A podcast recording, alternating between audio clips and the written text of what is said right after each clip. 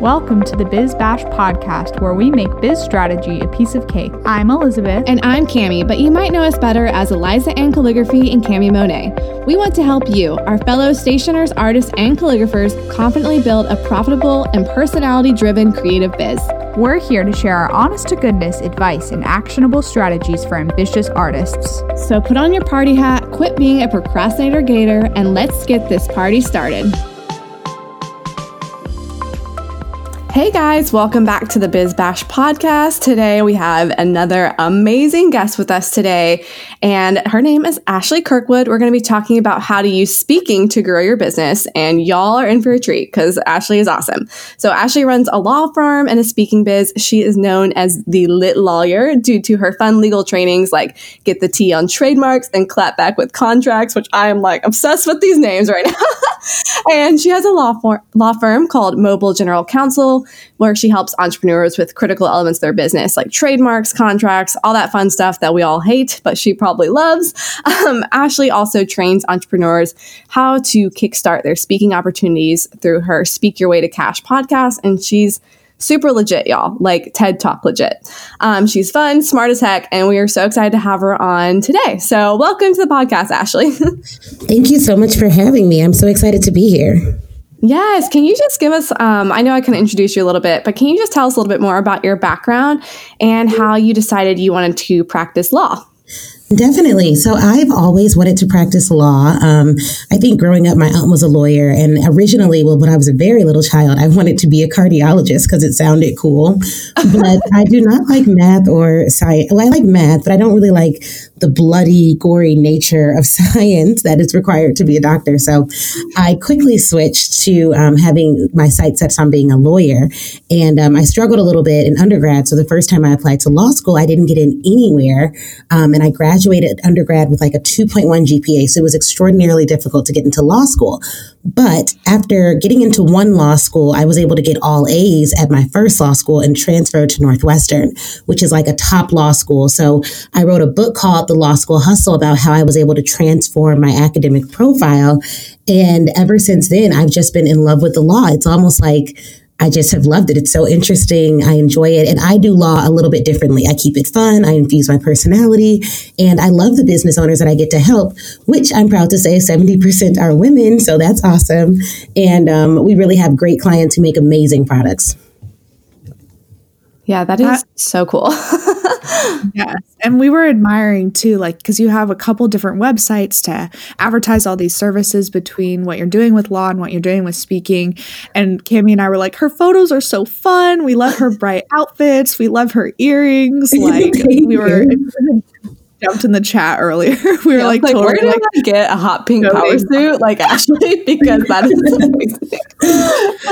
yeah, we try to keep it really cool yeah, we're gonna have you send us like your very favorite like headshot, obviously that we're gonna use um, to share with our viewers. And yeah, we were just like, oh, she has so much spunk. This is gonna be the best. Um, so um, our next kind of like follow up question too is, um, how did you kind of realize that you wanted to be an entrepreneur and set out on your own within the law field instead of being part of a firm? Like, when was that? You know, like the crossroads, and how did that happen for you?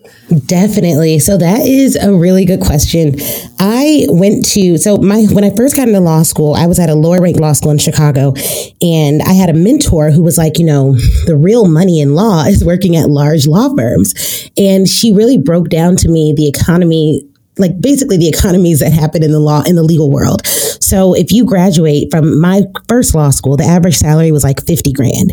And at Northwestern, the average salary out of law school was 160 grand. So there was a $100,000 difference, which is why I transferred. So my goal was always to be at a firm. And when I went to Northwestern, I got the grades. I wanted to work at Kirkland and Ellis, which is a very large law firm in Chicago. They handled the BP oil spill cases and they're a global firm. So I was there. I was loving it. I got the job at Kirkland. It was my dream job. And then I negotiated a six figure raise to go to another firm. So I was like probably at like 300 grand before I became an entrepreneur. And the only reason why I ever left law firm life was because although my first firm was great, my second firm was a really intense, hostile work environment for me. And so I was just so unhappy there, even though I was making a ton of money. And it was almost to the point where not only was I n- not happy with the environment and the way people were talking to me and being treated, but I was also unhappy with the level of support. So at these firms, you may only have like five or six cases, but typically they're so large and there's so much going on that you have a paralegal, an assistant, etc., to help you out. And at my first firm, I mean, my paralegal had two paralegals and an assistant that worked under her. So everyone was well supported. At my second firm, it was like the exact opposite. Like everything was on me. And the partner that I worked for, actually, one day, I remember her telling me to come in her office and sit down, and she chewed me out for using a paralegal. And I was just like, I don't even understand where I am. Is this like the Twilight Zone? Am I being punked? So, oh my so at God. that point, it was like, okay, you're making a ton of money. You have absolutely no support. You're handling all your clients pretty much on your own. The partners are not very friendly to you, at least the ones in my specific group. And so I was like, okay, well, if I'm going to do this, I could do this on my own. And one of the benefits of that second firm, though, was that I really learned how to run a case on my own, how to essentially do the role of a paralegal, an assistant, and an attorney and I learned how to operate without a lot of support or guidance from anyone. And I was handling um, pretty substantial litigation matters and substantial matters for companies who did not have their own lawyer in house. Whereas at my first firm, the companies were huge, like Allstate, Blue Cross Blue Shield, etc. So the second firm, the, the companies were smaller, but they were still, you know, bringing in like multi-million dollars a year. So it was a great experience from that vantage point. But I was so unhappy there that I basically just one day was like, I just can't do this anymore. like this is not going to work. And um, I I left. I mean, they they gave me this weird. It was like this weird meeting that happened with me and HR, and they were like, "Well, we know you're thinking." thinking about leaving. So, you know, you can leave. And they knew I was thinking about leaving because I, you know, this is very, for anyone listening, if you're thinking about leaving your job, do not do what I did. What I did was I called HR and was like, so if I were to leave this place, what do I need to do? oh, and of course, I, and I was an employment lawyer, so I knew the risk. But when I did this, they immediately called the head of the firm and was like, she's going to leave the firm. So they basically fired me after that. They were like, well, you can leave today. Like, this is your this is your last day. So if you're thinking of leaving your job, do not be like me. Don't tell anyone. Just like get all your ducks in a row first and then give them your notice on the day you want to leave. But I was like, I'm going to plan this out. What type of letter do I need to write? What do I need to do? Like, how do I get out of this place? Which is so bad. That is like, this is the worst thing you can do if you're at a job. Um, but that's like basically what I did. And so I left. And the problem is, when you work at a law firm, you can't start a law firm because there's a huge conflict of interest. So on the day I left my six figure job, 300 grand, I had zero clients and zero prospects. So the first day of me being an entrepreneur, I was really excited. But after the excitement wore off, I was like, oh crap, I don't have any more money. so right. I need to get clients and I need to do something quickly to get money. And legal work is not something, it's not an impulse buy for most people. So I started building my brand via Instagram, putting out content, and it took a solid six months until we had our first like ten or fifteen thousand dollar month at the law firm. However, I started speaking right away. And that's how I was able to make money within that first six month period by selling the book that I told you about earlier. And I planned my very own um, books, book and speaking tour by reaching out to colleges directly. And I just hit the ground running, sold books in bulk, did presentations all over the country. I would fly anywhere. I flew Spirit, no shame. like I was all over the country speaking and started making great money from that. In the meantime, my firm was still growing and developing and, and building our client base. That's incredible. Okay, so I love so many elements of that story. Honestly, I would be like you. I would probably call HR. Like, no shame. Like, you I would be like, would. how do I do this? like, I fall in that category. Um, but what I love is that you mentioned that even though this job like you didn't like how you were being treated you you hated it you still learned to do all the pieces because they weren't giving you support. So in a way that like negativity of that they weren't supporting you helped you set out on your own because you understood everything you needed. Does yes. that make sense? Do you no, think it, it did help you in the long run? No it really does. It really really does. Um and and honestly you know i think at first i was so mad about the experience that i couldn't really see the positive positives, but I am one of those people that if you if something negative happens to you, you have to in order for you to get through it, get by it, and move on and to do well in life, you have to look at it like that. Like, all right, I didn't love it, but I learned how to work without an assistant. It taught, it gave me the confidence really to just go out on my own after leaving such a large firm. And really, for a lot of your listeners that are maybe um, side hustlers or part-time um, entrepreneurs they may not want to leave because of the prestige of their job. So there's a lot of prestige that goes with graduating from a great law school working at a mega law firm. I mean we could get reservations at almost any place in chicago by saying i was like from kirkland. Like i would use it all the time to get reservations at nice restaurants. And like even if they were sold out i'd be like really? Because you know i'm at kirkland and i think we bring clients here all the time. They'd be like oh yeah absolutely miss kirkland We'll, get you right in. It was crazy. But like all of that, I was really worried about giving all of that up. And in order to leave, you have to know that your brand is just as important as any of these large brands that you work for and take the positive with it. Yes. Yeah. You did a great job. You clearly did a great job, like hitting the ground running. And the fact, too, that you said, you know, six months, relatively, six months isn't that long to be able to bring in that kind of money. Um, for some people, it takes years. Granted, when you're within law, I think there's a little more like cash flow there. it's a little higher price. The price point, um, yeah. service that you're, the service that you're offering.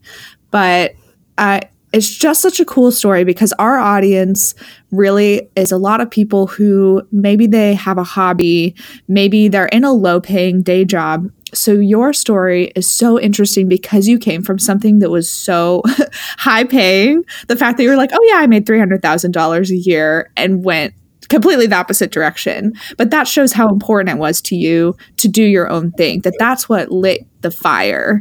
Um, that that's what fueled you and you're like i could leave this behind to do what i love. Uh, I just think it's so cool. Thank you, and the time because you work really hard for that money. If if someone in corporate is paying you yeah. over over six figures, I mean, you're working probably twelve to fifteen hour days. Like we were working. Yeah. If I had trial, I would sometimes go like months with only sleeping four hours a night, which ended up really affecting my health. And it was just I didn't realize how bad it was until I got out of it. And my husband actually has recently been like, you know, you're so calm and you cook every day and you make us breakfast. Like this is amazing. like things I would never do when I was in corporate. Yeah, I mean, your time is so important too, just to have like your personal life as well. Like, what, at what cost? You know, yeah. you, I'm sure you're making a lot of money, but at what cost? I always think of that. Um, and then you talked about just like hitting the ground running with Instagram being your like main focus. Can you talk about your strategy there? Were you like trying, were you trying to target creative businesses or did it just kind of play out that way? What was your strategy like for building that business from nothing, basically? Definitely. So at first, my strategy, I hired a business coach um, and I worked with someone, she works at uh, Caden K Consulting. Her name's Bianca. She was really good. She was like the first person that I hired. So I hired her before I had made any money in my business. So for people who are out there and they're just starting, I think it is ludicrous to be just starting and not have some like I didn't do a whole VIP day and spend thousands, but I did at least her consult. And I did that because she was already making money using social media. So if you're just starting out first, hire a coach. That's like the first part of the strategy. And not just any coach, but someone that you see making money online or making money in the same way that you'd like to make money. And then secondly, um, she gave me a lot of good information and I essentially built my firm using two strategies. One, Facebook and Instagram live videos three to five times a week. And then two, um, going in and like directly messaging business owners via Instagram. Okay. So you directly contacted them? Yeah, I directly contacted them, just like introducing myself, and then I would offer them. Um, I had at that time i would just just have a conversation like hey i like your page. And really specifically i would contact business owners who were already following me Okay. Oh, yes. Yeah. So not just like like people who didn't know me, but I would go into my followers because I had, you know, before I left my job, I had done a YouTube show where I interviewed entrepreneurs who hated their day jobs and left to do something they love. So I did that for a year. So there were a lot of entrepreneurs okay. that were following me because of that content. They just didn't know about my new venture. So I went into the followers and I was like, "Hey, thanks so much for following me. You know, just so you know, I'd love to find out more about your business. And by the way, do you have a trademark already? So just asking them questions because they were already following me. So they already wanted content from me for, for some reason. So it wasn't totally left field. Okay. Yes, that is so awesome. we, it's very timely too because um, we have a private Facebook group um, for our members, and one of them just asked about basically DMing people on Instagram to sell her services, and I was like, I don't know if that's like such a great strategy. Like, I would rather email them and like make it very tailored toward them. But the fact that you were like, oh no, I went through my followers list and found someone who actually knew who I was, like that, I think that tiny little tweak makes a huge difference in that um, reaching out and where they're actually going to be like, oh, yeah, I know who you are, instead of just being like, who are you um, when you're DMing them. And I love that your two strategies are basically just all about connection and utilizing social media in a way that we don't often do. A lot of times we're just like post and run, post and use hashtags, but we never think about the effects that live videos and actually making those connections by reaching out to the one person um, can really have. And that's, that's just really cool. It's, i think it's a great strategy to implement for any kind of business really um, in terms of taking advantage of those live oh videos. yeah live videos are crucial. I remember one day i'd stopped doing live videos for like two weeks and it was because well i'm pregnant now so when i was in my first oh, congrats. Yeah it's our first kid after almost eight years of marriage so we're oh super oh excited God. which that's honestly another reason. I was i never thought about having kids when i was in corporate because i worked way too much much, but now it's like, oh, I could so do this. uh-huh. My first trimester, I didn't go live at all. And I was like, okay, well, I have to build the business before the baby comes. and so now, you know, I've hired another lawyer, which is awesome. But I did one live video after not doing any for maybe four or six weeks. And that one live video brought in $4,000 of revenue within 24 hours. And wow. it was people that were like, oh my God, Ashley, thank you so much. I've been thinking about getting this trademark with you. Like, I'm going to book, I want a trademark. Like, two people bought trademarks and they paid in full solely based on the live video. That's amazing. I'm like blown away right now. I'm like, how can I leverage this strategy? yes. like, I know, me similar. too. Like, my wheels are turning. That's why I'm not speaking because I'm like, wait a minute. like, what am I doing?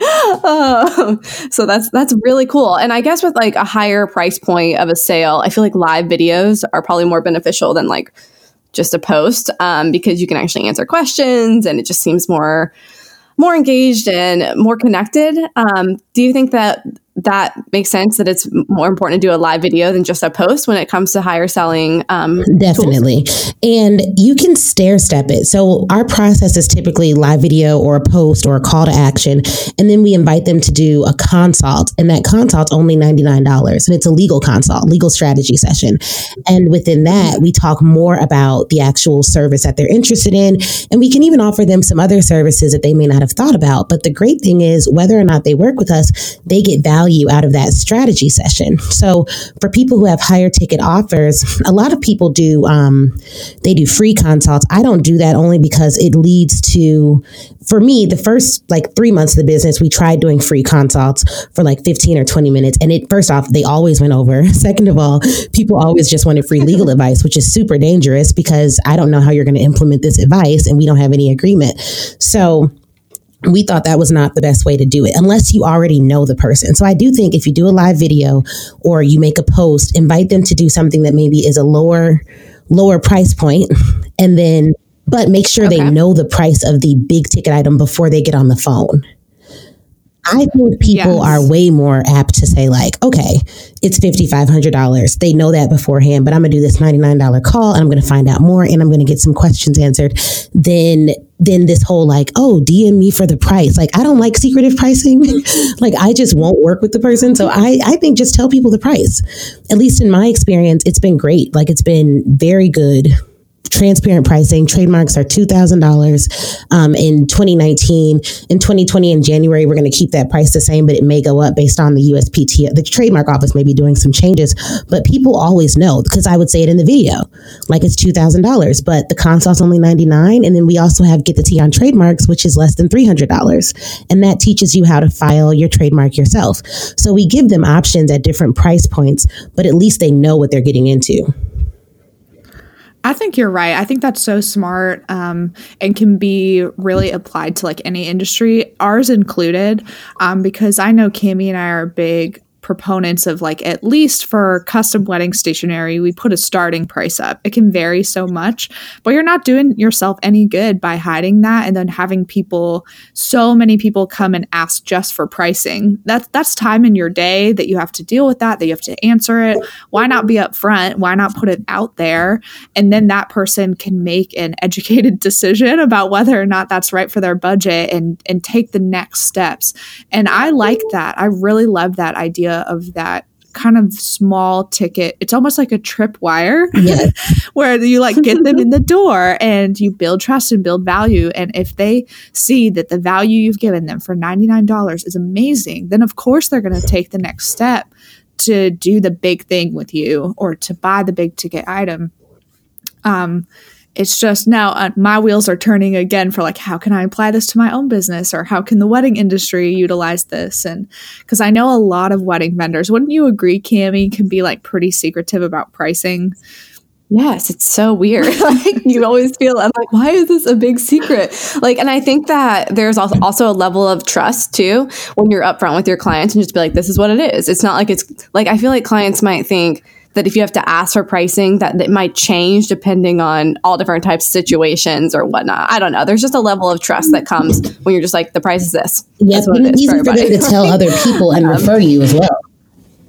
Right. Oh, yeah, that's 100% true as well. Another great point is that they can be like, this is what it was. It wasn't just like, oh, DM me for the price. Like, that is so bizarre to me.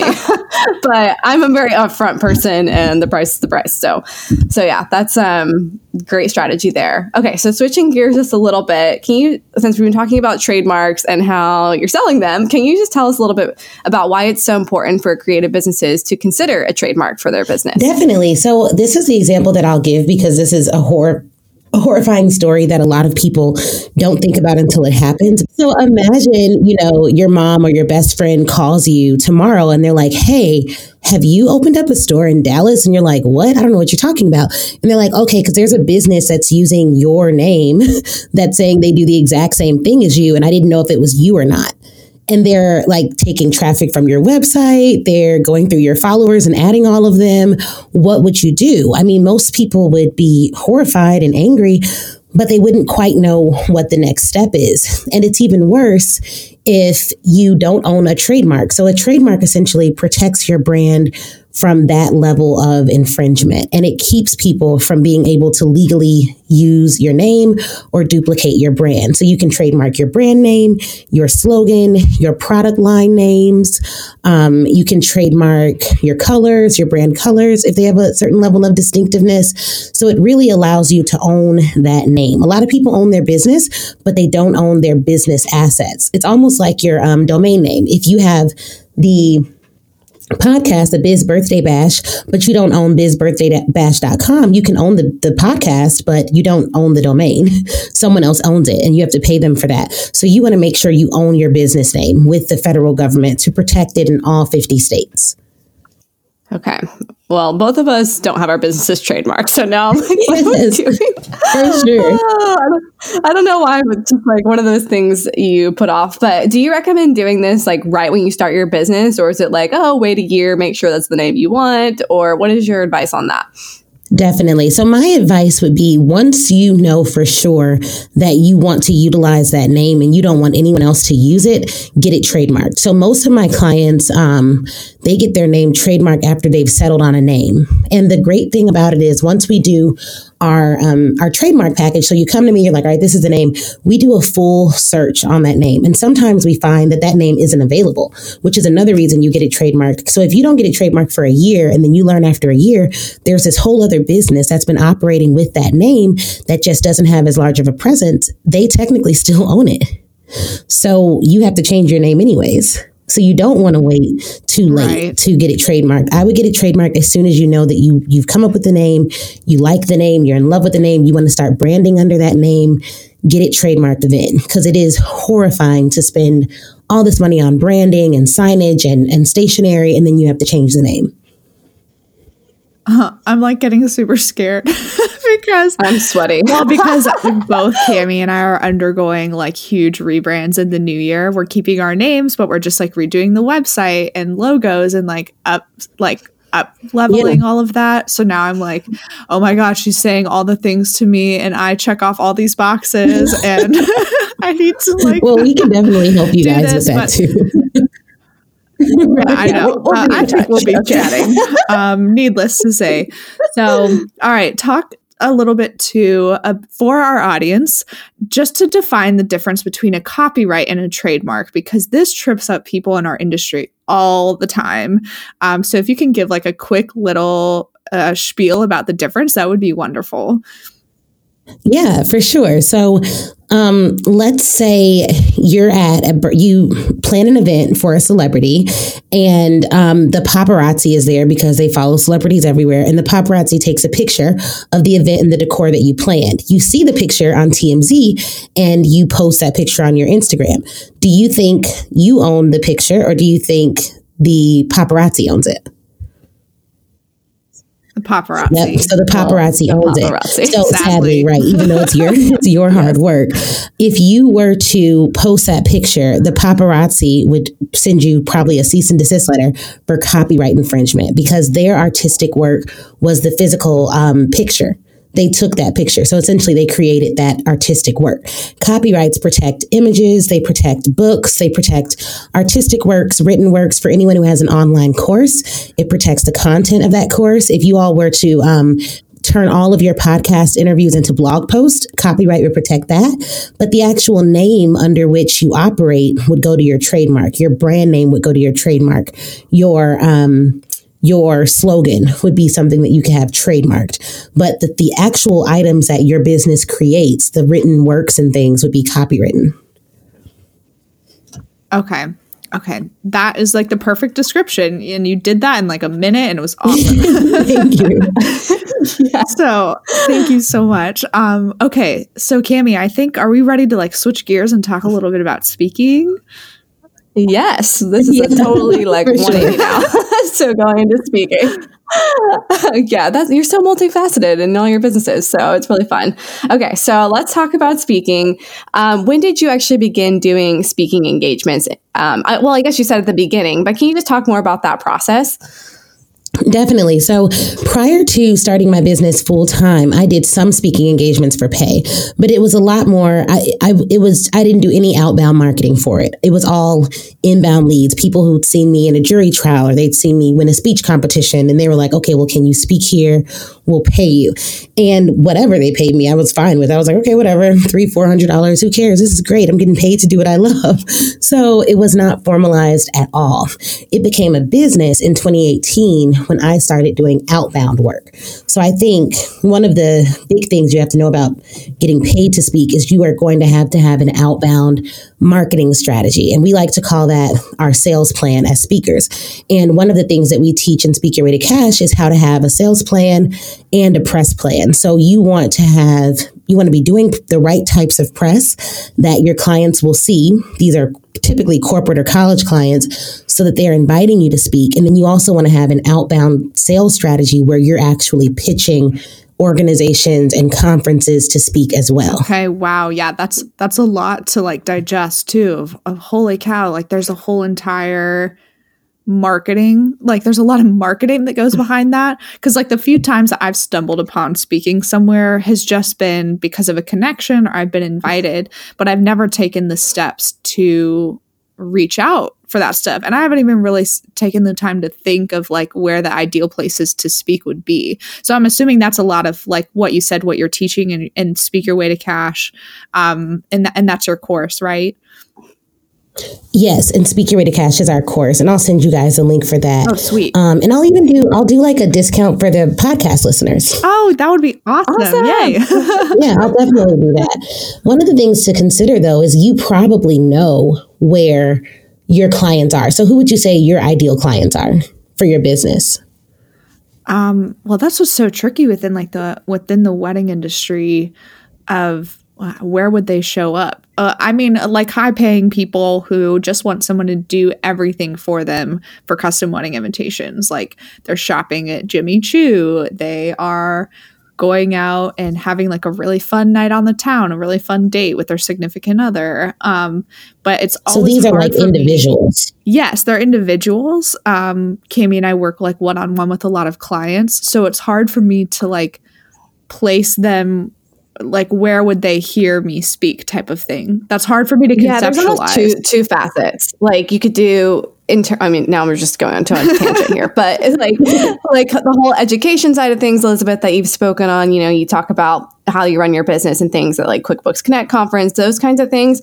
But in terms of doing it for like the wedding side of things, you need to be in front of brides in order to. That's like the tar- target audience. Obviously, is engaged couples. Yes. Um, that's a little different. Um, I think it's easier to pitch yourself as like the educator on how to run a business, and then you'd be pitching to you know like colleges. Oh yeah, that's other true. podcasts like, or that kind of thing. I wasn't even thinking in that space. I was immediately thinking of like wedding invitations. I know. And, yeah. I've got you. Cami's got no, better. I mean, those are good points. So what I'd like people to think about is like you know your industry. So if you're targeting people who are soon to get married, then I would target um, retreats for engaged couples because that everyone there is going to get married and they haven't had the wedding just yet. Okay. Um, so those would be a really good idea idea to find, you know, a retreat where all these engaged couples will be and you have all of your products there and maybe the session you pitch is about finding an affordable way to make your wedding beautiful like what the stationery means for your wedding and how to select stationery and things of that nature. And then also those bridal trunk shows are really cool. And if you could do a pop-up shop there that's another place where you could speak and talk to your ideal audience as well. But in terms of your press plan you'd probably want to write for all the wedding magazines. Like top 10 things to do before you say um, yes to the dress, but it could also be about the stationery. so finding like those mediums where your people already are and those those conferences and those um, organizations conferences will have places that they'll pay you but you would probably in order to get paid you'd maybe want to find like an association of event planners because they would pay you outright and because they're in the industry, I know that you market a lot to individuals, but it may be a great idea to speak to other people who are in the industry who don't do exactly what you do. And you could set up a whole like referral database with them and still get paid by the association. Right. Yeah. So, like the association would pay you, but the other people there who don't do what you do may want to enter your referral network. Yes. Yes. Oh my gosh. See, so many good ideas. Um, okay, so with this, I'm calling I'm gonna call it a media kit, like your press mm-hmm. plan thing. Is that basically what it is? Do you recommend having like those um what's the word i'm looking for like experiences under your belt like oh here's the things i've written for here's the type of press i've done like already or is it just enough to be like i am a highly sought after wedding stationer or whatever but or do you recommend having um those like actual media content things that you can point back to and be like, here's my what is the word I'm looking for? Resume. Help me out here. uh, resume? No, it's not it. I can't think of the word. But anyway, just having those um, articles and blog posts and things under your belt. So if too. you don't have there's a couple of different ways to do it. If you don't have actual press, that section in the media kit where people, and if anyone, you know, Canva actually is where a great free place to make a media kit. If you type in media kit on canva.com, lots of templates will come up. So if you don't have actual press logos to place where a lot of people place that, what I would do is consider putting a partnerships tab there and list some logos of your past clients. Or okay. list logos okay. of past podcasts you've been on, list logos of past blogs you've written for, anything of that nature would be good. You can also list for you all your podcast stats to show the audience that you have and the reach that you oh, have. So you can do like cool. global reach and put like, I don't know, 50,000 or 100,000 or a million downloads. That's going to be really attractive as well because most media is just looking for, you know, whether you're legit or not. yeah. That's the word I was looking for with credibility, guys. Like credibility. Yeah. So that'll be great. You can even put stats like, you know, planned oh. over or 5,000 happy brides under my belt or something like that. Huh, so interesting. Yes. Yeah, I love I love that idea. This is coming at the perfect time for me because I have been doing like a, a arrangement of like assortment. Gosh, I am at a loss for words today. An assortment. We cannot think of words today, so clearly we're not ready to speak. an assortment of like speaking engagements um, this past year, and and when I was in San Francisco, I actually was on a panel at Dreamforce. Ashley, if you're familiar yeah. with that conference, um, Salesforce puts it on, and it was so out of the blue, and I was so surprised and shocked i think that i like even ended up there. Um and i was in my hotel room and kind of all of a sudden was like should I be making a resume for all my speaking engagements? And this is basically what you're speaking into right now. Um, and now I am going to literally go and Google Media Kit on Canva like the moment we are done with the interview because I'm like, oh my gosh, I'm feeling so inspired. I need to write down all these things. Like, so this is very exciting for me. So thanks for like imparting some of the wisdom. And we and we still have more questions, which is so exciting. um, so okay, so playing off that, when you're starting off building your resume, like Elizabeth is doing now with her speaking engagements, um, do you think it's good to take on speaking engagements that are not paid, um, just to kind of build that resume up, or are you in the mindset like, oh, you you're speaking, you get paid? Like, what is what are your thoughts on that? Well, it you can do unpaid speaking engagements, but you need to get something out of them. So every engagement should okay. be mm-hmm. moving you in the direction of your ultimate goal. So all of us have businesses outside of simply speaking, which means there is a cost to our time, regardless of whether we speak or not. So essentially, if I could it may be more beneficial for me to drum up business in my law firm than to travel to a whole nother state for a free engagement. So you have to analyze that. But if you're going to do a free engagement, the three things you should definitely get are review videos from the people that are there. You should have them take professional photos and you should see if they'll provide the videographer. Oh, cool. Yeah, that's really smart. So if they'll do those three things, then that free engagement is very valuable. Because what I do, even if I'm being paid for an engagement, typically I reserve 10% of whatever I'm being paid to hire a photographer and a videographer. Okay. So you bring them along with you into the event. Yes. And so because I speak in different states, I typically use Thumbtack, someone with good reviews on Thumbtack to, you know, cover the engagement. Okay. If I can. So this this week, um, or in December, since I don't, I don't know when this is supposed to, but in December, I will be speaking at a large mm-hmm. advertising firm, but it's on sexual harassment training. So because this, the topic is so sensitive, I'm not going to record. Okay. But what I may do is um, have a photographer there with me, or I may do something that I haven't done before and do basically like a behind the scenes video. Like hey guys you know i'm heading on into this corporation right now. We're going to talk about this. I'll check back in with you after it's over. And so do like a before and after recap of the engagement. Just because that helps with me getting additional engagements it helps people to see what i'm doing. But i always like to get some footage of an event. Okay. Um, and then when you have the recorded video or audio, perhaps, do you um, promote that to just by sending it as part of your speaking resume or do you share it with your audience? How does that work? What are you using that content for? Definitely and i would say both. So because i also train other speakers i post it in a way that's like hey love this engagement flew in flew out $4500 in 50 minutes who wouldn't love that? And they'll see me speaking there. I'll talk about the rate that I got. I'll talk about how I landed the client, and that'll be good content for that. But also, when you have the review videos and the little two minute, I, I, get two videos typically the recap video, which has a review from the client, a snippet of the speech, and a review from the audience. And then I get the full speech. So I'll post the full speech and the review video. But that little four minute video, I call it like a speaker's reel. I send a link to that with the pitch to a new client. Oh. So now, and you can pitch in industry. So you had Dreamforce hire you. That's great. I would pitch every other CRM provider with any footage or reviews you have from that particular engagement because they're all in the same industry, which means they're going to know their competitors and they're going to recognize the name and they're going to say, well, if she's good enough for them, she's good enough for us. We'd love to hire you to do X, Y, and Z.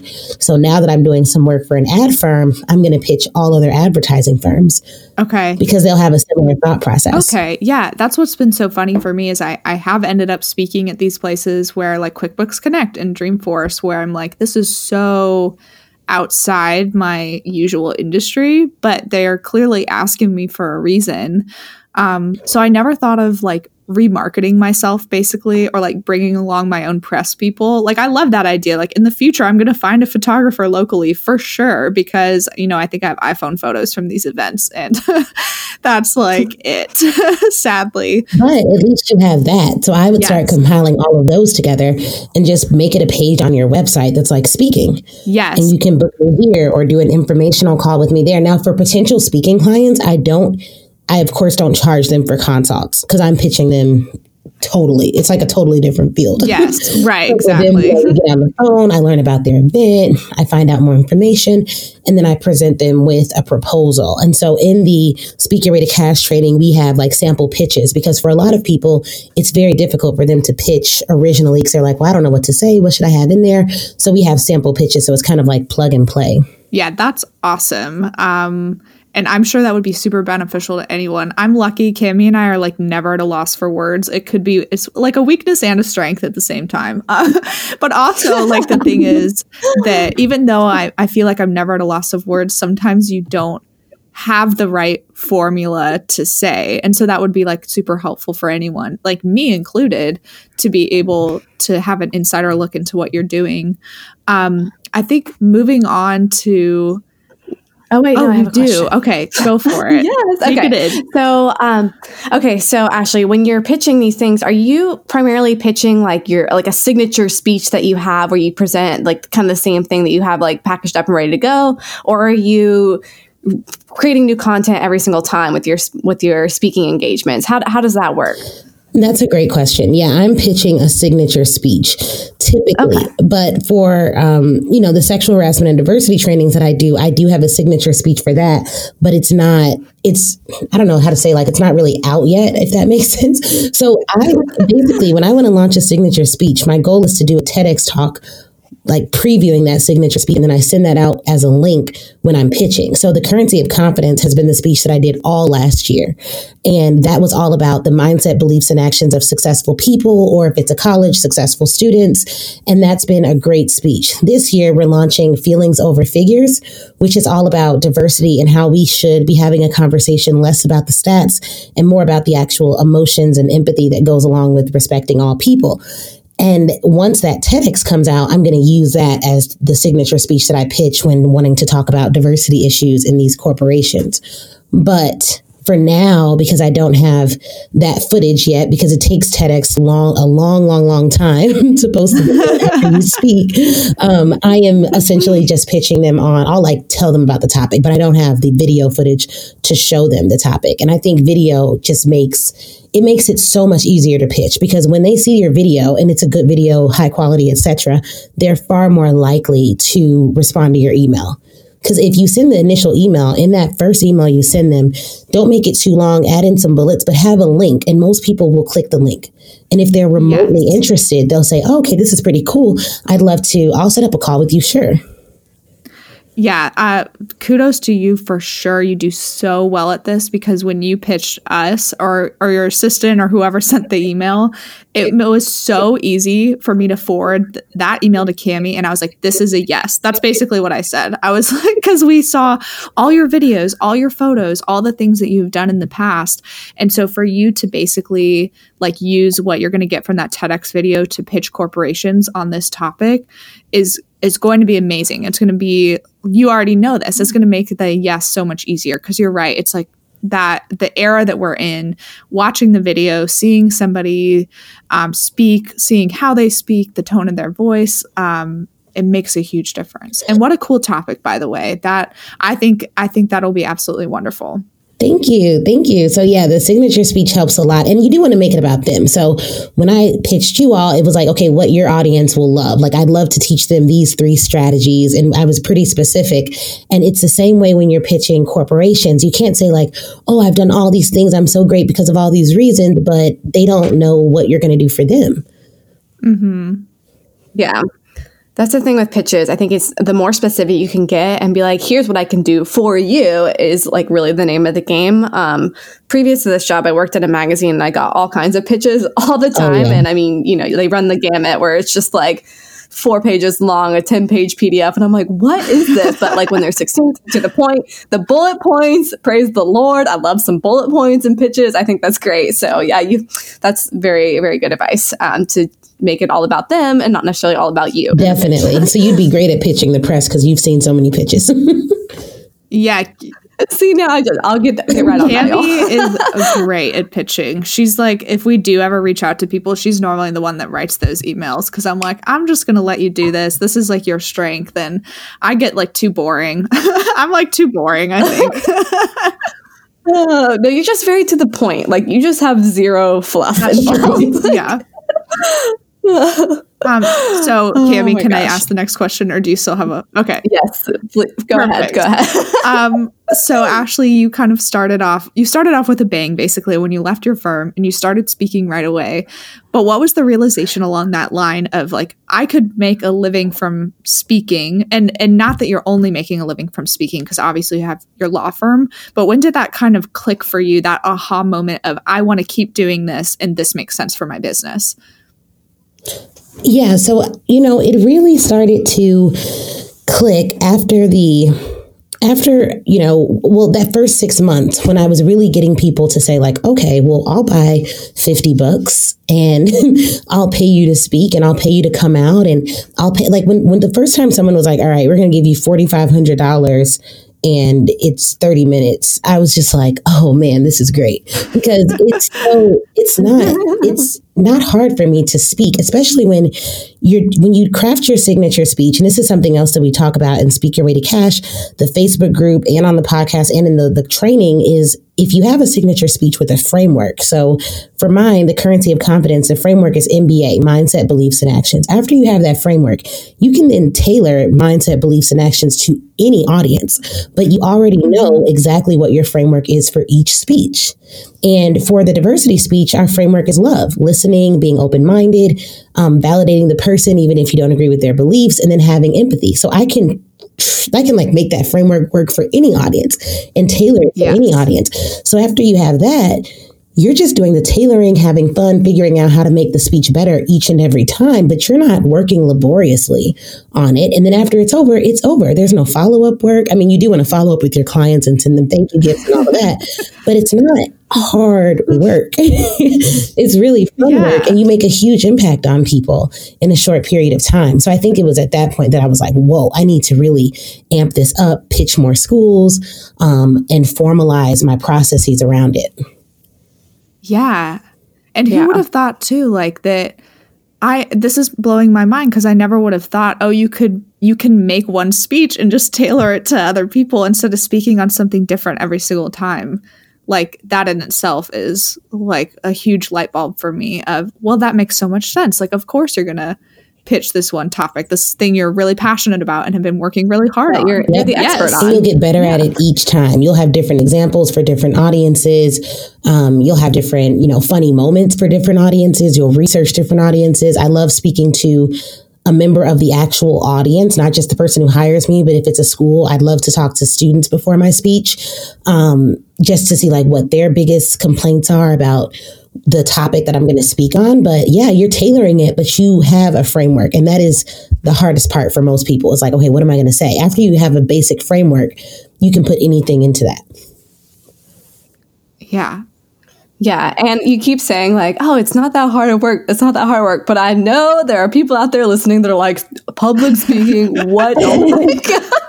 and you're making it sound like it's the easiest thing ever. But like, I mean, yeah. most people are terrified of public speaking. Let's be real. Um, so, can you give us some tips on how to combat that fear, or you know, no, definitely. um, so, one of the things that I would say is it is it's not hard work for me, but I've been speaking my whole life, and I did impromptu speech in high school. So my whole the competition was like people would give me these random topics and I'd have a minute to write a seven minute speech, literally 60 seconds. Wow. And that was the competition. So I grew up kind of in that vein. So for me, speaking is, is what I love to do, is basically yeah. my gift. But if it's harder for you, I think having that framework written down will make it even easier. so that's a good point that it may not be super easy for everyone, but most people, if they have a framework and they they know their topic, they are going to be comfortable with that. So the, the first thing I would say is like, I think confidence comes from preparation, whereas arrogance is based on like air. Like there's, if you're arrogant if you have no basis for what you're saying, but you think you're the best at it, but there's mm-hmm. zero proof of that. like that's arrogance. But yeah. confidence typically comes from preparation. So the more you prepare, the more you practice, practice in the mirror, record yourself speaking, work on getting better. Um, never think you've quote unquote arrived, but just make sure you practice so much that it becomes second nature. Yeah, practicing is so important. And I'm the type of person who I can get annoyed with practicing, but when I do it, it makes a huge difference. I, I can see that immediately. Definitely. Yeah, I'm the kind of person who needs like a thousand notes. Otherwise, I just like lose my train of thought completely because I just get so excited about things. I don't know. So I feel like the person up there I have to like write it on my hand. like, okay, here's my three topics or my three note points. Oh, because I would just, you know, how I get, I go down the rabbit hole and then who knows where I'm going to come back yeah. from that. But so funny. Oh my um, gosh. Okay, Ashley, unless Cami has another follow up question, I don't want to, Cami, I don't want to take away from any oh, no. train of thought you have. Um, Ashley, no, it's okay. gone. It's gone. we would love to know, Ashley, what you consider your biggest speaking accomplishment to date, and what you consider your favorite. Because I'm curious whether they're the same or or different, if that makes sense. Definitely. So I would say my biggest to date was probably landing the. Um, TEDx talk, my first TEDx talk, because it was just a, a huge goal of mine. And my favorite was probably performing my second TEDx talk because the first one that I did, I was so nervous because I had put so much, I guess I had hyped it up in my own mind so much that it was, when it happened, I was just like, oh my God, I got the talk. I was like uh, pacing back and forth, like trying to figure out what I was going to say. And my husband was just like, you speak all the time. What is the big deal? But I had put so much into what it meant to do a TED talk that I was freaking myself out. But it was still my, my, biggest accomplishment, but my favorite accomplishment was doing my second TEDx talk because before, like 10 minutes before the talk, one, I was pregnant doing the talk. and then two, when I, but no one knew at the time. So it was like hard to get dressed. There was just so much going on. But 10 minutes before the talk, I actually threw out my prepared speech and decided to get out there and just tell stories, which was crazy, but it turned out to be so perfect and so much fun and so funny. And like, I love that talk because it was just, it was about race, but I wanted it to be funny because everyone makes it so complicated and scary. I mean, it is complicated, but people just make it like, I don't know, it could be a very like stressful topic. So I really wanted it to be fun. And I was the last yeah. person speaking. So I was like, yeah. oh my gosh, I cannot get up here and have this like really like horrible, dark race conversation after they've seen 12 other speakers. so I got up there, I told stories. It was so much fun. And I just, that was definitely like the highlight of my speaking journey so far. And is that the one you're waiting to get back from the yes. re- recording? okay, because Definitely. I really look forward to seeing that um, when you get it back. Is that something you're hearing? Yes. Okay, wonderful. I, I of course want to watch your other one too. Yeah, I started watching it this morning, and I, obviously we started recording, so I got halfway through, but I was dying laughing about you being the little kid with your Bibles. oh my gosh! But I'll finish up. yeah, it's amazing that the connections you can make just by telling a story, Ashley. Um, and it was funny because I had a question. I had a question written, and then I was like, "Oh, I got rid of it because I was like, I didn't think it would apply to the conversation." Now I'm like, "Oh wow, you literally tied it together perfectly." Because talk about how tell us a little bit about how storytelling can just be like the greatest asset. Like you said that made a huge difference in that speech. So can you embellish a little bit like the importance of storytelling within giving within within speaking anywhere Definitely. So I think that when you can tell a good story, you can connect to people and they can see you as a human and a real person. Because as much as, you know, especially with you all having a popular podcast, you know, me being on Instagram and speaking and doing these things, people make up really weird stories about you in their heads. So when they meet you, they're like, oh, she's probably, you know, really uptight or she probably had a perfect life or she probably never dealt with confidence issues. And when you tell stories, especially using humor, it allows people to know the real you and feel more connected to you. Yes. So true. It's that immediate connection almost. It is. Perfect. Um, this time has been absolutely wonderful. We do have Yes! one more totally unrelated question for you. What is one of your guilty pleasures? We would love for you to share with our audience. Okay, perfect. So this is super random because now my guilty pleasure is pomegranates, which are not cheap fruit. They're like, I don't know why, but I spend like 20 bucks a, a week on pomegranates. So, so that's a Oh horrible, expensive pleasure, but I eat like two a day sometimes, but they're so good.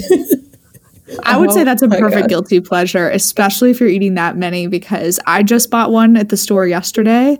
But you're right. People normally buy them once every once in a while. And I love that you're just like loving the pomegranates lately. yeah. Oh, is this one of your pregnancy cravings right now? Just You know what? I think it days? is because like 7 a.m. this morning, I went and bought two pomegranates. like I woke Shut the up front thinking door. about them. This is amazing. Oh my gosh. I love it. I love we love that so much. That was not an answer I was expecting. I gotta say that one really threw me for a loop, but I really I love it. And those aren't easy to open too. So props to you for taking on the challenge. Yes, oh definitely. My husband always said, I'm not going through all that for fruit. It ain't worth it. Just go with an apple. But anyway, okay. So we have loved having you on the podcast today. We've already, I mean, we both have learned so much. This has been so awesome, and it's just been such a joy to speak to you. And we just Yeah, want to say thank you so much. We really appreciate Thank it. you. So. Um, Ashley, can you just tell everyone where they can find you on social media and your website? Definitely. So you can go to ashleynicolekirkwood.com. Everything is there. And also you can find me on Facebook in the Speak Your Way to Cash Facebook group where we I'm always in there sharing live videos and giving out tips on speaking. And on Instagram, it's at the Ashley Nicole Show. So you can just hit me up in the DMs. I'm always on Instagram. I love the platform. And yeah, I can't wait to connect with you guys. And for legal stuff, mobilegeneralcounsel.com. Okay, perfect. I know I'm like literally typing this into Instagram right now because I'm like, I don't want to forget to find you. Um, Yes. Okay, perfect. Thank you so much, Ashley. Um, we hope you have a wonderful rest of your day. And this comes out in January, so we'll be following up with you. And if for those of you listening, if you are enjoying the show, please go give us a rating and a review on iTunes so that other creatives and small business owners can find us and learn from amazing guests like Ashley that we have on this podcast. Thank you. Bye, everyone. See you next time. Bye. Bye.